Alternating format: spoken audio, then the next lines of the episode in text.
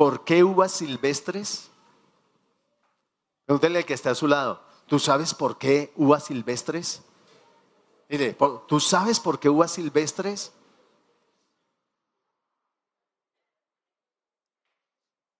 Y vamos a abrir nuestra Biblia en el libro de Isaías.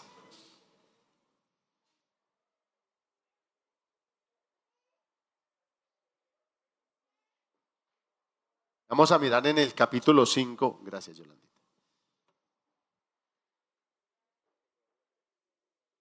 En el capítulo 5 vamos a leer desde el versículo 1 hasta el 7.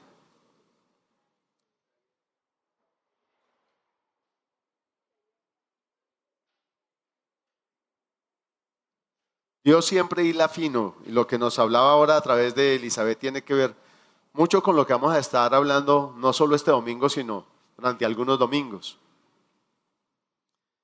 Esta porción tiene un título allí, dice, un canto acerca de la viña del Señor. Se las voy a leer primero en la nueva traducción viviente y después se las voy a leer en la Reina Valera. La, reina, en la nueva traducción viviente dice de la siguiente manera.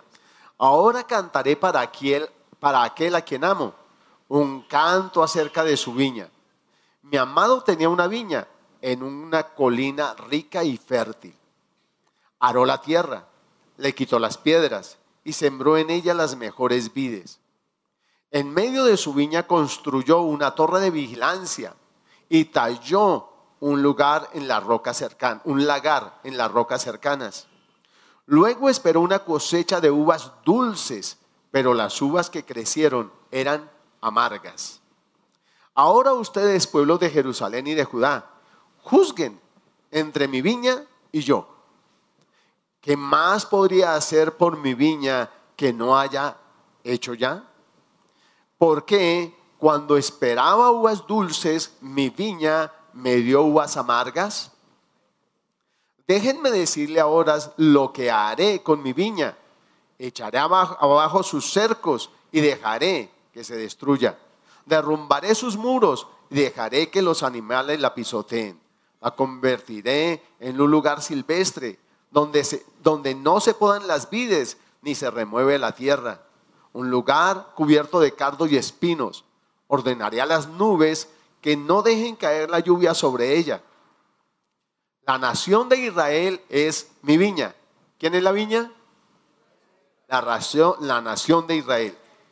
Es la viña del Señor. La nación de Israel es la viña del Señor de los ejércitos celestiales. El pueblo de Judá es su agradable huerto. Él esperaba una cosecha de justicia, pero en cambio encontró opresión. Esperaba encontrar rectitud, pero en cambio oyó gritos de violencia. en la Reina Valera dice de la siguiente manera, la misma porción.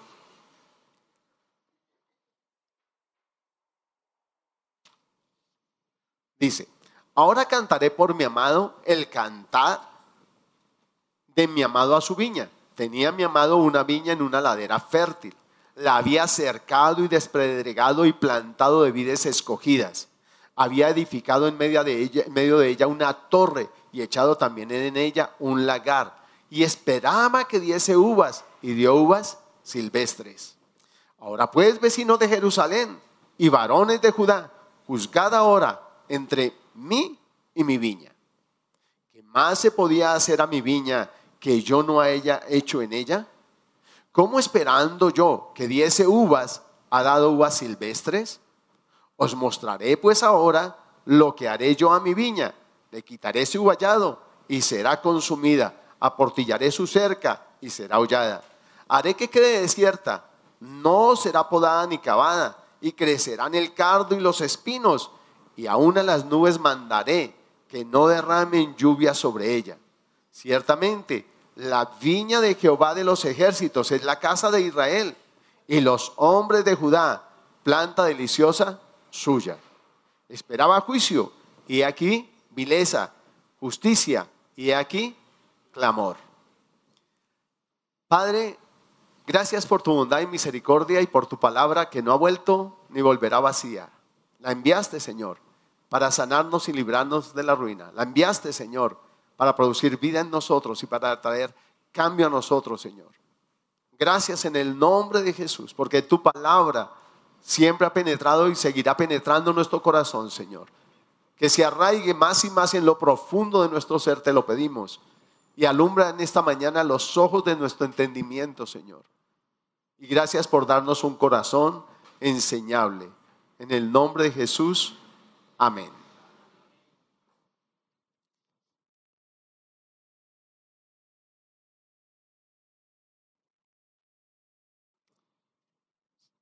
Señor me inquietaba buscar algunas cosas. Y lo primero que vamos a, buscar es la definición de silvestre. Y encontré la siguiente definición, que crece en el campo o la selva de una manera natural, sin intervención humana. Aquello que nació y se desarrolló en un medio no habitado ni dominado por el ser humano y su sistema cultural. Fíjense que allí dice, cuando dice, les mostraré qué haré, dice, o sea, la voy a dejar, que así, ah, habiendo hecho todo eso, produjo uvas silvestres, la voy a dejar que siga produciendo uvas silvestres. No se va a mover la tierra, no se va a podar la viña, no se va a podar la vid. O sea, no voy a hacer ningún trabajo en ella. Ahora, ¿por qué el Señor me lleva a buscar primero silvestre? Porque silvestre es algo que crece ahí, de cualquier qué manera. De cualquier manera crece. Y crece rodeado de maleza. Es más, lo silvestre también es maleza. ¿Sí? Y entonces me guiaba el Señor a hacer dos preguntas esenciales, o en sí una y la otra, sí, dos, dos, dos. dos. Una es, ¿qué hizo Dios para que su terreno no diera uvas silvestres? La segunda es, ¿qué hizo Israel para dar uvas silvestres? Interesante, ¿no? La primera es, ¿qué hizo Dios para que su terreno no diera uvas silvestres? Porque Él dice, o sea, ¿qué más podía hacer a mi viña que yo no haya hecho en ella? O sea, estas dos preguntas que el Señor hace en este versículo 4 son como preguntas decepcionantes. ¿Cierto? O sea, o sea, ¿qué pasó? Si yo hice todo lo que hice, ¿por qué es que no tengo el fruto que espero? Y es algo decepcionante. Y uno puede muchas veces como padre o como eh, pastor o como líder, a veces hacerse la misma, oiga, pero si yo he hecho todo lo necesario, ¿por qué está pasando lo que está pasando? O sea, si yo he tratado de darle todo lo mejor a mi hijo, ¿por qué mi hijo anda, ¿sí? Como torcido. ¿Qué está pasando? ¿Qué está sucediendo aquí? ¿Qué está aconteciendo? ¿Sí? ¿Qué pasó? Y a veces uno mismo como ser humano se siente decepcionado. Y, Dios me guiaba mientras, mientras reflexionaba sobre eso, me quebrantaba y yo decía, Señor, ¿cuántas veces te has sentido decepcionado de mí? Perdón, perdóname en todo lo que yo haya traído tristeza a tu corazón. ¿Sí? Entonces miremos qué hizo Dios para que su terreno no diera uvas silvestres. Lo primero que hizo, que nos lo dice la reina Valera, es que lo cercó. Lo cercó. ¿Y qué es cerco? Es un vallado, es un muro, es una muralla que se levanta y se forma también, puede ser de tierra apisonada o de bardas o de estacas o de alambre o muros de piedra, etcétera. ¿Cuál es el propósito de eso? Defender un sitio e impedir la entrada en él. ¿Recuerdan a Job? Y recuerdan cuando Satanás se presentó delante del Señor y que el Señor le dice, oye, ¿no has considerado, no has visto a mi siervo Job, que hay uno, no hay otro como él, un hombre íntegro, recto, etcétera, etcétera? Y el Señor da buen testimonio de Job, acerca de Job, de su integridad, de, de, de, de todo. ¿Y qué le dice, qué es lo que le nombra a Satanás? ¿Qué le dice? ¿Cómo? No, no, dijo, Tú lo has cercado a Él. Tú has cercado tu su vida. Tú has cercado su vida. Tú has cercado su casa. Y tú has cercado sus bienes. ¿Sí? Le dice, como si fuera poco, al trabajo de sus manos has añadido bendición. y le dice, déjame tocarlo. ¿Qué le está diciendo? Quita ese cerco. Porque el cerco es protección. El cerco se levanta para protección. El cerco representa propiedad. Cuando usted quiere saber la extensión de una tierra, usted dice, bueno, ¿y hasta dónde va su finca? Si, si alcanza a ver la cerca, hasta allá va. Y si, no, no, no, pues que no le alcanza. Mire, el árbol que hay allá, hasta allá. Ahí está la cerca. Y si ve allá, en ese otro árbol, por ahí pasa la cerca. Y si ves a roca que haya grande, por allá pasa la cerca. ¿Y de qué se hace uno imagen? Del tamaño de la propiedad. Y cuando usted ve una cerca en un terreno, usted lo primero que dice, este terreno es de, de alguien. Y esa, y esa cerca que me dice, no pase. Es propiedad privada. Esa, esa, esa cerca me, me, trae un límite, me señala un límite. Y eso fue lo que Satanás reconoció. Hay un límite. Yo no puedo pasar ese límite.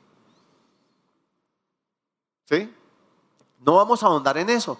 Solo quiero que veamos que lo primero que el Señor hizo fue, esta es mi viña y yo la acerco y aquí nadie puede entrar, nadie puede pasar.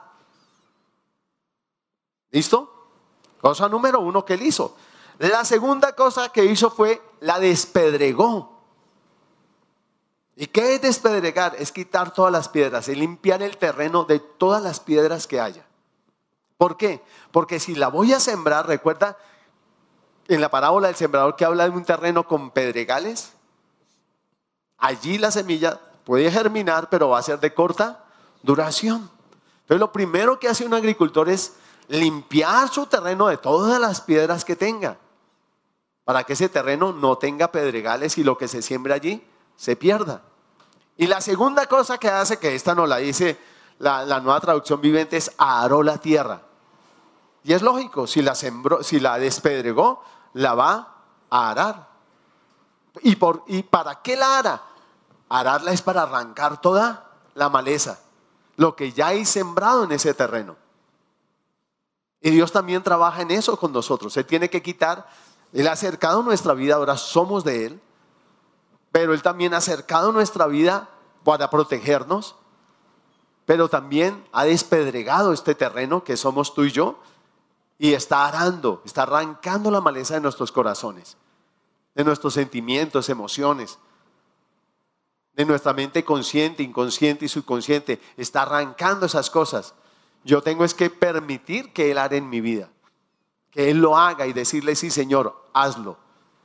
Y la misma Biblia nos dice, harad para vosotros y no sembréis entre espinos. Entonces primero quiten los pedregales y después haré arrancando toda la maleza. Porque también en la parábola del sembrador nos dice que la semilla que cayó entre, eh, entre espinos sí creció, pero los espinos ¿qué? La ahogaron. La maleza que hace con una mata buena la ahoga, no la deje crecer. Y así muchas veces pasa en nuestra vida. No avanzamos porque hay maleza que no hemos permitido que el Señor saque de nuestros corazones, de nuestra vida. Y Él las tiene que sacar, y si no, no vamos a dar el fruto que Él espera que nosotros demos.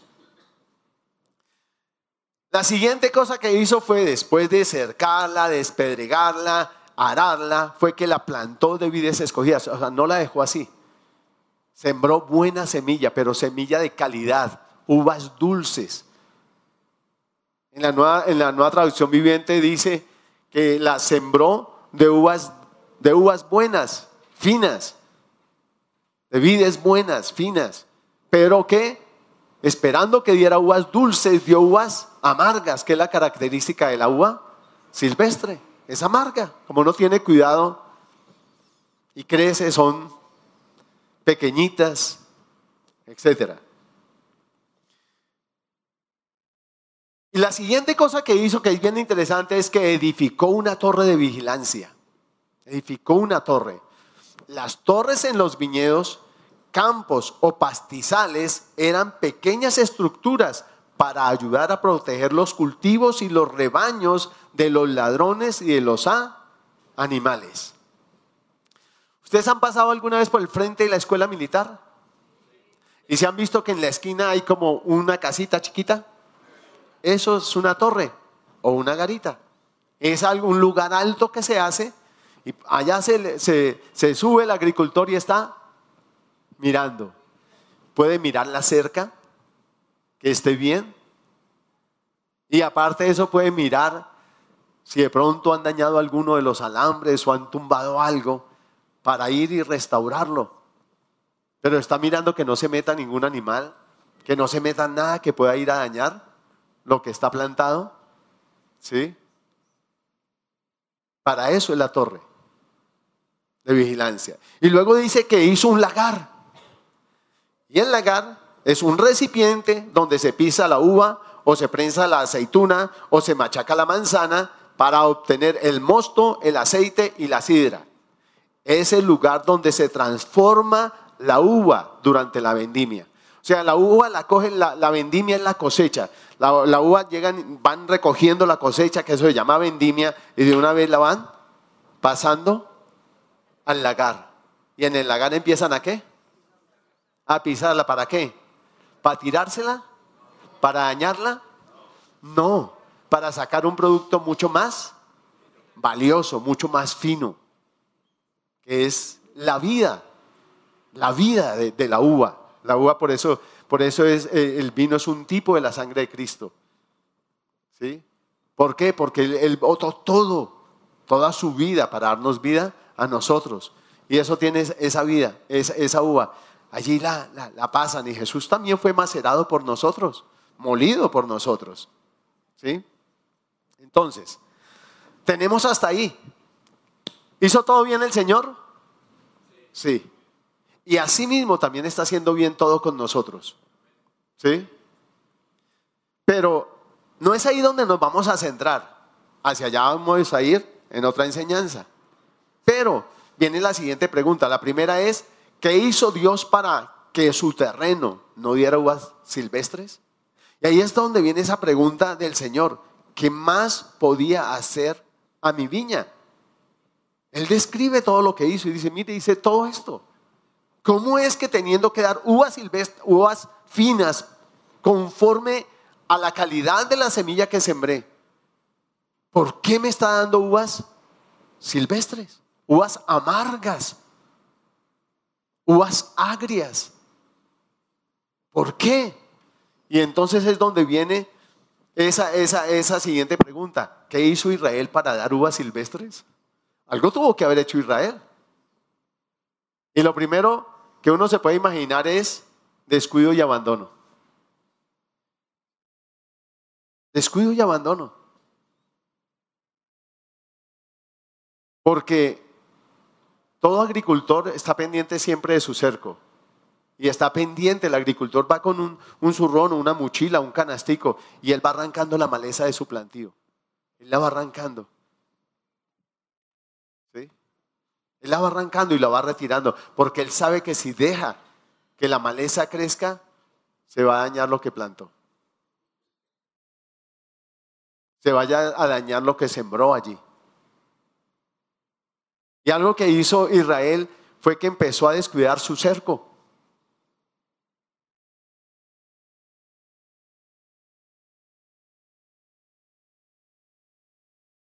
Marcos 12, capítulo 12, versículo 1 al 12. Empezó a descuidar la palabra Israel, descuidó mucho la palabra. Y empezó a hacer injusticia, porque dice que él vino a buscar un fruto, él vino a buscar un fruto y lo que halló fue qué? Injusticia y gritos, alboroto, lamento.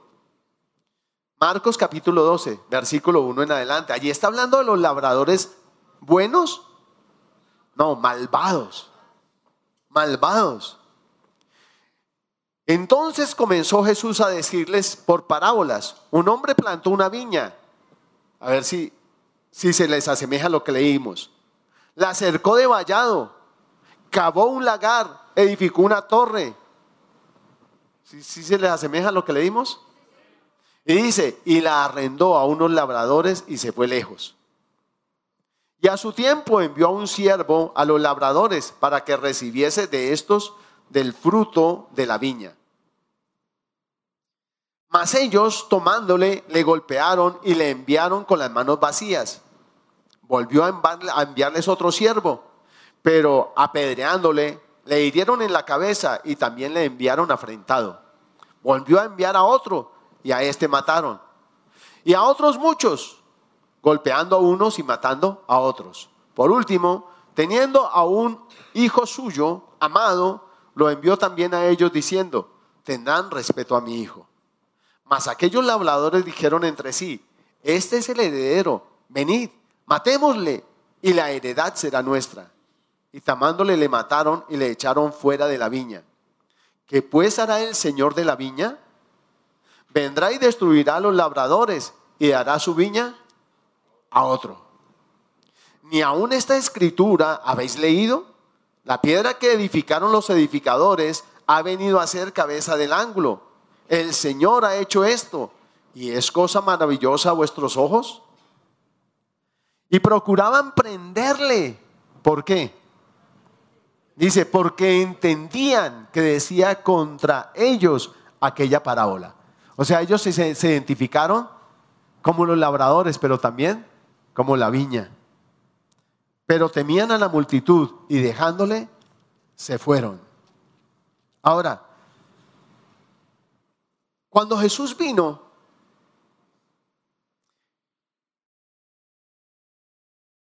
o mejor, cuando Jesús vino, no, cuando en todo el tiempo de Israel, Dios estuvo trabajando en Israel todo el tiempo trabajando, revelándose a sus vidas, mostrándoles su amor, su misericordia, su provisión, consintiéndoles. Querían carne, les dio carne. Querían eh, pancito, les dio pancito. Querían agua, les dio agua. No permitió que el calzado se envejeciera. O sea, un cuidado con Israel. Pero cuando vemos el camino de Israel por todo el desierto, fue una vida de qué? De queja. Siempre quejándose siempre quejándose, nunca dando gracias, siempre quejándose. Palo porque boga y palo porque no boga. Todo el tiempo, todo el tiempo. Y Dios y, el Señor, ¿qué encontraba en ellos? Él esperaba, como le dijo a Abraham, mire, esta tierra yo te la voy a dar a ti y a tu descendencia, no porque ustedes sean mejor que los que están ahora en esta tierra pero no los voy a echar a ellos todavía, porque aún su maldad no ha llegado hasta el colmo, no ha llegado al tope. Pero cuando llegue al tope, yo los sacaré a ellos y los meteré a ustedes ahí a esa tierra. Pero cuídense de hacer como ellos han hecho. Cuídense de actuar como ellos han actuado. Cuídense de caer en idolatría. Cuídense de tener el mismo comportamiento que ellos han tenido con su prójimo. Cuídense de dar el mismo fruto que ellos han dado. Cuídense. Ahora, estamos leyendo por esta semana, por estos días, estamos leyendo el libro de Jeremías. ¿Cuántos lo están leyendo? ¿Cuántos van por ahí? Tres, cuatro, cinco, diez. Muy bien, a todos los que lo están leyendo. Pero si permiten que el Espíritu de Dios le traiga memoria, Jeremías es un cuadro de todas esas obras que Israel hizo alejándose cada día más de Dios. Y es un cuadro de lo que hicieron con los siervos, matando a sus profetas, a otros golpeándolos como a Jeremías, afrentándolos como a Jeremías, o aún metiéndoles en la cárcel como a, a Jeremías. Y a pesar de que el Señor les mandaba decir, miren muchachos, se están saliendo, Créanme que el Señor como dueño de la viña, una cosa que mantenía era el cerco, el cerco. Ellos la embarraban, pero Él mantenía el cerco, Él reconstruía el cerco. La Biblia dice en Eclesiastes que al que aportille el vallado, aportillar es dañar y vallado es cerca. Al que dañe la cerca le, le morderá la serpiente. ¿Y la serpiente quién es? Satanás. Si yo daño la cerca, pues yo no tengo que entrar por la puerta. ¿Es así o no es así? Ahí hay una entrada. Pero el Señor, a pesar de Israel, Él siempre permanecía con la cerca, siempre con la cerca, siempre con la cerca, siempre con la cerca. Y en tiempo de Jeremías les dijo lo que ya les había dicho una vez. Si ustedes andan igual que esas naciones, vendrá el día en que yo los esparciré por todos los rincones de la tierra. Y estuvieron, digamos, exiliados de su territorio, dispersos por 70 años. Y en el tiempo de Daniel, Daniel leyendo la profecía de Jeremías, vio que era el tiempo de que regresaran. Pero cuando uno lee Jeremías, uno mira, los esparciré, les permitiré que les pase esto, esto, voy a quitar mi cerco y les va a pasar todo eso porque ya no van a tener ese cerco mío. Pero con todo, yo volveré a traerles. Le dijo a Jeremías, compre tierra, haga escrituras, porque aquí volverán, aquí regresarán. Y cuando fueron llevados a Babilonia les dijo, mire, cásense, tengan hijos, compren tierra allá porque no van por pocos días, van por 70 años, serán llevados cautivos 70 años. Al cabo de esos 70 años yo los volveré a traer y yo trataré con la nación que los llevó cautivos. Y Dios a pesar de que les estaba diciendo, los castigaré, les estaba diciendo, les guardaré un remanente. Les guardaré un remanente yo los volveré a traer. Y exactamente eso hizo el Señor. Pero regresaron a, su tierra, regresaron. El Señor los volvió a traer y volvieron a las mismas andadas. ¿Sí? En Miqueas, capítulo 6, está allá adelantico de Vamos. Vamos. Miqueas. Allí está hablando de controversia de Jehová con Israel. No les voy a leer nada. Le voy a leer lo que dice, lo que pide Jehová. Y dice, ¿con qué me presentaré ante Jehová y adoraré al Altísimo? ¿Me presentaré ante Él con holocaustos, con becerros de un año? ¿Se agradará Jehová de millares de carneros o de diez mil arroyos de aceite? ¿Daré mi primogénito por mi rebelión, el fruto de mis entrañas por el pecado de mi alma? Hombre, Él te ha declarado lo que es bueno, lo que pide Jehová de ti. Solamente que hacer justicia y amar misericordia y humillarte ante tu Dios. Cuando leemos leemos en, Isaías, dice, él esperaba una cosecha de qué? De justicia, pero en cambio encontró opresión, injusticia. Esperaba encontrar rectitud, pero en cambio oyó gritos de violencia. Él viene a buscar un fruto y le dice ahí al Señor, yo no estoy pidiendo de ustedes sacrificio ni nada, hagan lo que me agrada. Anden rectamente, Ámense, respétense, bendíganse, ayúdense, apóyense, sobrelleven la carga los unos de los otros, manifiesten que son mis hijos, como nos habla ahorita, hagan eco. Si yo reacciono de la misma manera que reacciona la persona del mundo, ¿sí? Que con un clavo saco otro clavo, pues yo qué estoy haciendo de más? No estoy, no, estoy siendo ese eco. Si yo devuelvo mal por mal, que estoy haciendo diferente? No estoy siendo ese eco. Si yo justifico mi accionar en el mal accionar del otro, no estoy siendo ese eco. Simplemente estoy siendo un eco, un equito para mí. ¿Y por qué equito para mí? Porque estoy satisfaciendo mis propios apetitos, mis propios deseos. Y a veces uno desea más vengarse que perdonar. Perdono, pero no olvido. Yo ya te perdoné, pero por dentro está diciendo, algún día me va a pedir un favor. Y ahí se la voy a cobrar. Yo lo perdono, pero arrieros somos y en el camino nos encontramos. No, tranquilo, deje así, que en carrera larga hay desquite. ¿Sí? ¿Y qué pasa? Que Dios está diciendo, en todo eso solo estás haciendo un eco para ti mismo. Un eco que solo muestra lo que hay en tu corazón. Pero cuando tú actúas como yo te mando a actuar, tú haces un eco que manifiesta quién es tu Padre, por quién has sido enseñado. Porque en nuestro accionar generalmente manifestamos a nuestros padres terrenales que nos enseñaron aquí y manifestamos al Padre terrenal. Pero cuando obramos diferente, manifestamos al Padre celestial. En muchos hogares hay pleito, contienda, disensión, garrotera va, garrotera viene. Y no estoy hablando en hogares donde una persona sea cristiana, muchas veces hogares donde varios son cristianos. O uno solo es cristiano, pero como me pasaba a mí, porque yo siempre uso mi vida. Perdón si a veces les suena repetido y se conocen la historia, pero es que lo que a mí me cuentan yo no lo puedo contar. ¿Sí? Entonces no puedo sacar el ejemplo de otra persona. ¿Sí? Y cuando he usado el ejemplo de alguien le he dicho, ¿Voy a, ¿puedo usar tal ejemplo? Sí, pastor, puedo usarlo. Pero doy el ejemplo sin decir. Digo el milagro, pero no digo el santo. ¿Sí? ¿Qué me pasaba a mí?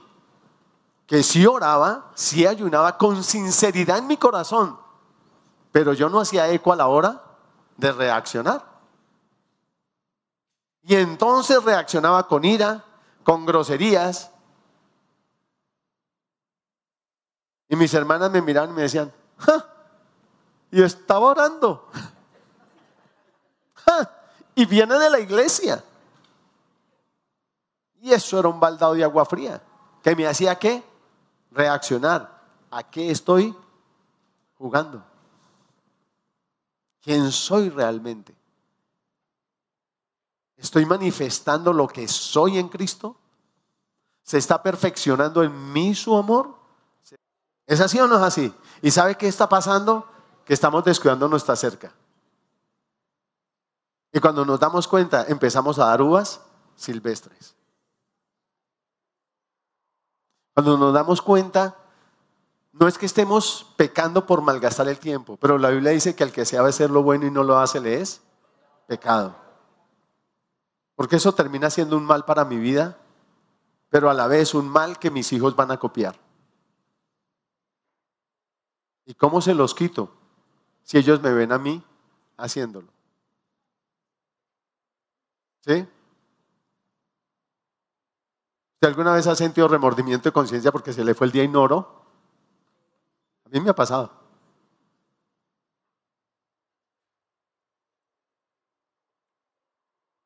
Y todo eso va debilitando su cerca.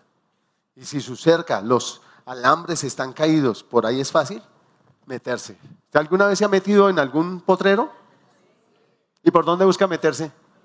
Ah, por el alambre destemplado, ¿sí o no? El uno le ponía el pie aquí, el otro hacía aquí, pase, pase rápido, pase, pase rápido, pase, pase rápido, pase rápido. Nadie nos está viendo, pase, pase, pase, pase. Y se colan todos y ahora tengan ustedes. Y a veces los colados salen y se van y lo dejan a usted gate, hermano, para que no se enrede con el cable ese y haga maromas. Porque una cerca mal puesta es fácil para que entren y pisoteen el terreno y echen a perder el plantío, lo que se ha plantado allí. Y de la higuera hay que aprender. No solo que ya floreció, porque Israel volvió en 1948, si no estoy mal. Retornó a su tierra y ahorita son un estado nuevamente y se cumplió una profecía, algo que Dios iba a hacer más extraordinario que de uno muerto de uno casi muerto, levantar una gran nación, es volver a recoger después de tantos siglos. Volver a recoger una nación, como si nunca hubieran dejado de ser nación. Y dice, en un solo día floreció, florece. Pregunta, ¿florecerá una nación en un solo día? Y floreció en un solo día, nació en un solo día. Y hoy son una potencia militar, una potencia agrícola, una potencia tecnológica. y se puede decir económica, y se puede decir que apenas lleva un par de siglos. Pero el favor de Dios está con ellos, siguen siendo su pueblo. Él los ama entrañablemente. Y van a ser salvos todos los israelitas que han creído en Él y se van a ir con él en el rato. Pero cuando yo hablo como nación, como nación, tendrán que pasar por la gran tribulación. Porque como nación lo rechazaron. A lo suyo vino y los suyos no lo recibieron. Y se van a convertir, es cuando lo vean en la segunda venida, cuando Él venga y pose sus pies sobre el monte de los olivos. Y dice, mirarán al que traspasaron y llorarán, dice, y llorarán. Dios, ¿qué hicimos? Pero Dios permitió eso para que la salvación llegara a ti y a mí. Pero como nos decía ahora, ¿cuántos están perdiendo? Porque nosotros, tú y yo, no estamos siendo la luz que Él espera que seamos. Porque nos hemos ocupado y preocupado de nosotros mismos, de hacer eco para nosotros, de ser el profesional que quiero ser, el empresario que quiero ser, el empleado que quiero ser. Sin darme cuenta que a mi alrededor hay gente que necesita ver un eco mayor que reflejarme a mí mismo. Un eco que lo refleje a Él. Aquel que es el camino, la verdad y la vida. Usted dirá, mi pastor, usted se puso de acuerdo con su hija. No, Dios la mandó adelante para que pudiera decirles. Porque Él también va a venir a buscar un fruto. Él dijo, le voy a dar la viña a otros labradores que ellos sí rindan el fruto. Que ellos sí que rindan el fruto. O sea que Él va a venir a buscar qué? Un fruto. Y la pregunta, ¿estamos dando ese fruto? Porque la palabra dice en Juan, a eso vamos a ir con la ayuda de Dios la otra semana, pero en Juan dice, Juan 15, para que terminemos. Juan 15, 16 dice, no me elegisteis vosotros a mí, sino que yo os elegí a vosotros.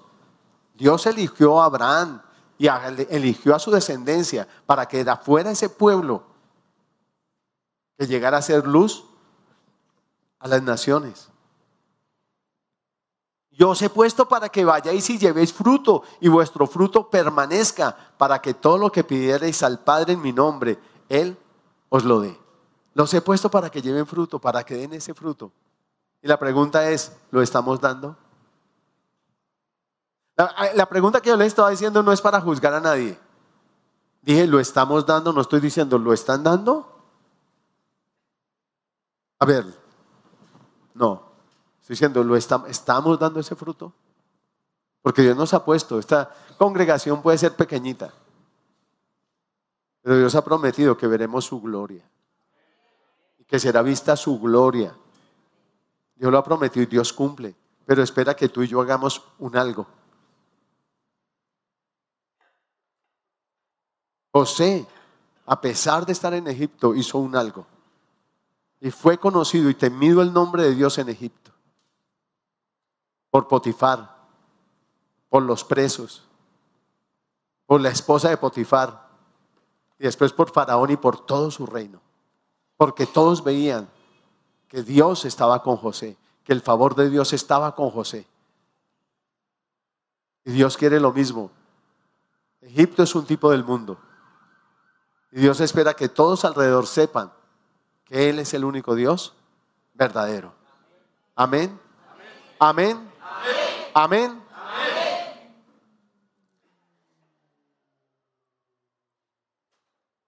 Cierre sus libros. Cierre su cuaderno, cierre su Biblia. Si la tiene en el celular y la tiene abierto, apague el celular, cierre la Biblia del celular. Y un consejo, procure traer la Biblia así, así esté como esta. Mi esposa me dice, oye, esa Biblia da pena. No, no, la pasta es la que da pena, la Biblia no da pena. Ella es vida. Es medicina, todo tu cuerpo y vida al que la haya. Amén. Traiga la física y traiga un esfero y tome nota. Dios le está hablando. No porque yo la predique, cualquiera que la hable, Dios te está hablando.